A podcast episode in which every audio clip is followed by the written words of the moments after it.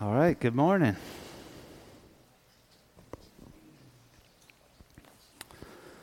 All right, so we've been looking at uh, Genesis.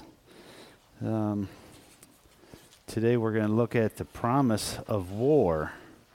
We were looking at It's Not My Fault last week. Do y'all remember much about that? All right, so just a little review. So, what did uh, the sin of Adam and Eve deserve? Do y'all remember? Death. That's right.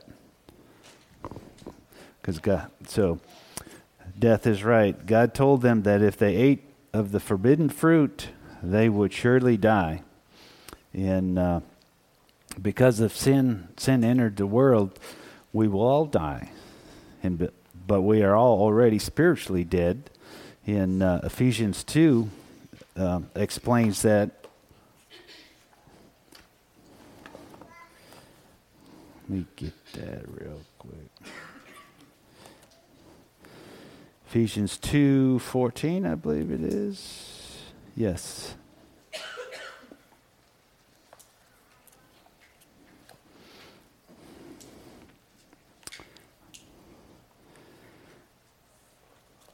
All right, so Ephesians 2 and and you he made alive who were dead in trespasses and sin. So he's Ephesians is telling us we were dead. God had to make us alive. Um, why will we all die? Because of sin? Because of somebody else's sin? My sin? You're going to die? Or is it our sin? Yep. Because Adam was our representative, Adam's actions counted as our actions, affected us all. So when we are born into this world, we're born spiritually dead and we are separated from God. And we're going to read Genesis 3 14 through 15.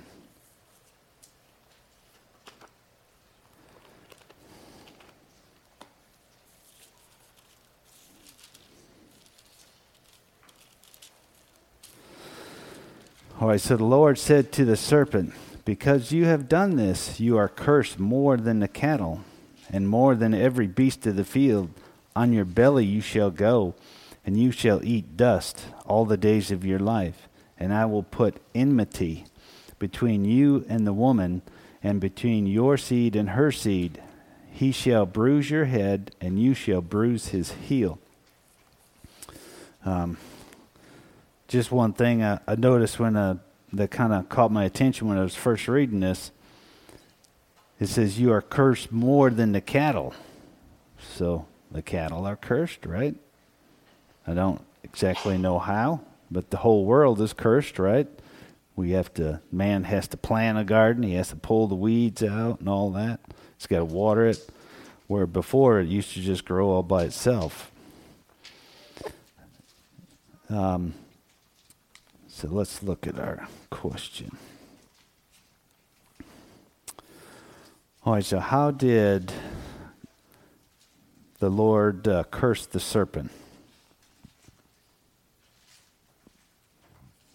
Remember what he made him do? Did he have legs, walk around?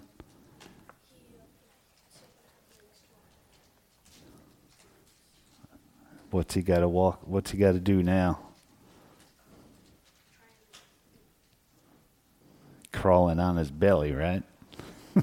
he made him crawl on his belly in the dust. This shows that God is more powerful than Satan and that Satan is responsible to God, and he was punished for his rebellion. What did God put between the seed of the serpent and the seed of the woman? There's a word there. I'm not sure you know what you know what enmity is. Strife or battle. There's a war between them. They're going to be they're enemies, right? So if you have two people that are enemies, there's enmity between them, which means they would be set against each other as enemies. The woman had become friends with the serpent by listening to his lies, but God promised a gracious to graciously cause some of Eve's children to stand against Satan. What would the woman's seed do to the serpent? Do you remember? Serpent's going to get his heel bruised, or the Christ the the seed of the woman's going to get the heel bruised, and the uh, serpent's going to get what bruised? The head bruised or crushed. It depends on which version you have. He would bruise or crush his head. This is the first promise of the gospel in the Bible. Jesus was born of the seed of the woman, and through his death on the cross, he crushes the serpent's head. Satan will not win this war. All right, so the main idea because of our sin, we are God's enemies. But because of Christ, we can become God's friend. War is not a pleasant word. War is a fight to the death between two enemies. When Satan rebelled, he declared war against God. He became God's enemy. And when Adam and Eve listened to Satan's lies and sins against God, they joined Satan's side. Our sin, we are enemies. In our sin, we are enemies of God. The Bible says that sin, we the Bible says that because of sin, we hate God and we are under God's wrath. We are against him and he is against us. We have sided with Satan in his war against God. But in his curse on Satan, God promised something amazing enmity, which is kind of strange, right? The war between Satan and God will continue. In fact, it will continue to the end of the world. But in grace, God promised to make some of Eve's children Satan's enemies. And then in the end, God will destroy Satan. Do you know who would crush Satan's head?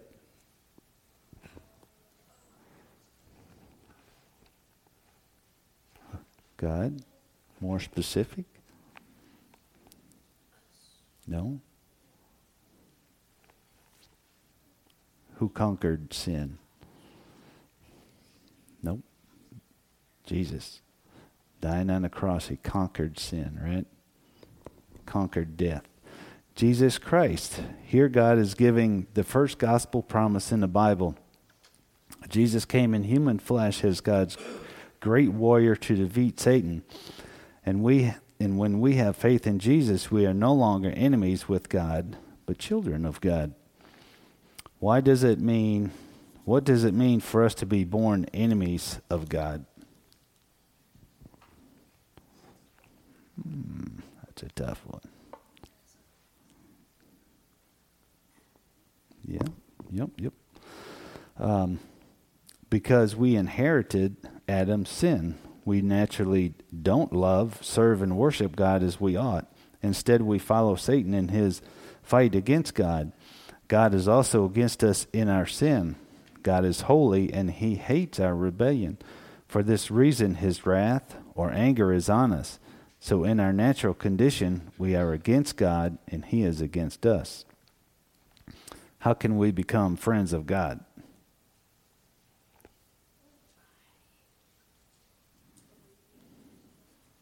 Yep. And believing is called what?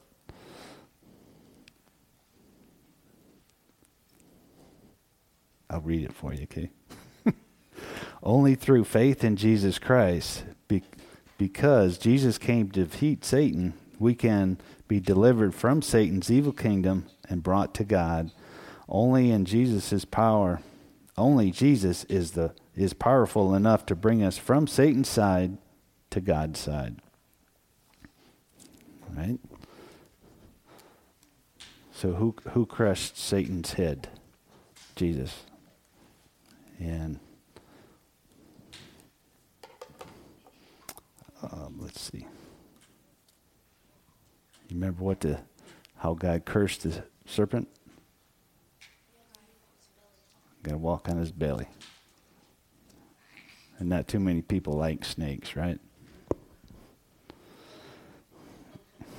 That's right. Okay. Uh, let's see. One more. All right. So, and are we are we born enemies of God? Yes. How come? Because of sin. Because of who's originally Adam and Eve. Yep.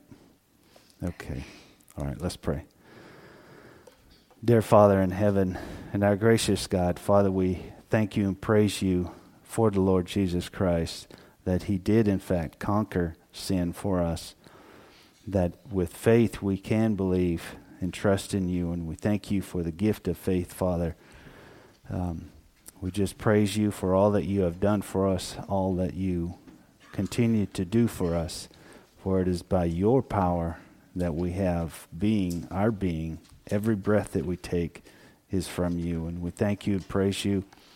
We ask that our worship this morning of you, Father, would be pleasing. And we ask all of this in Christ's name. Amen.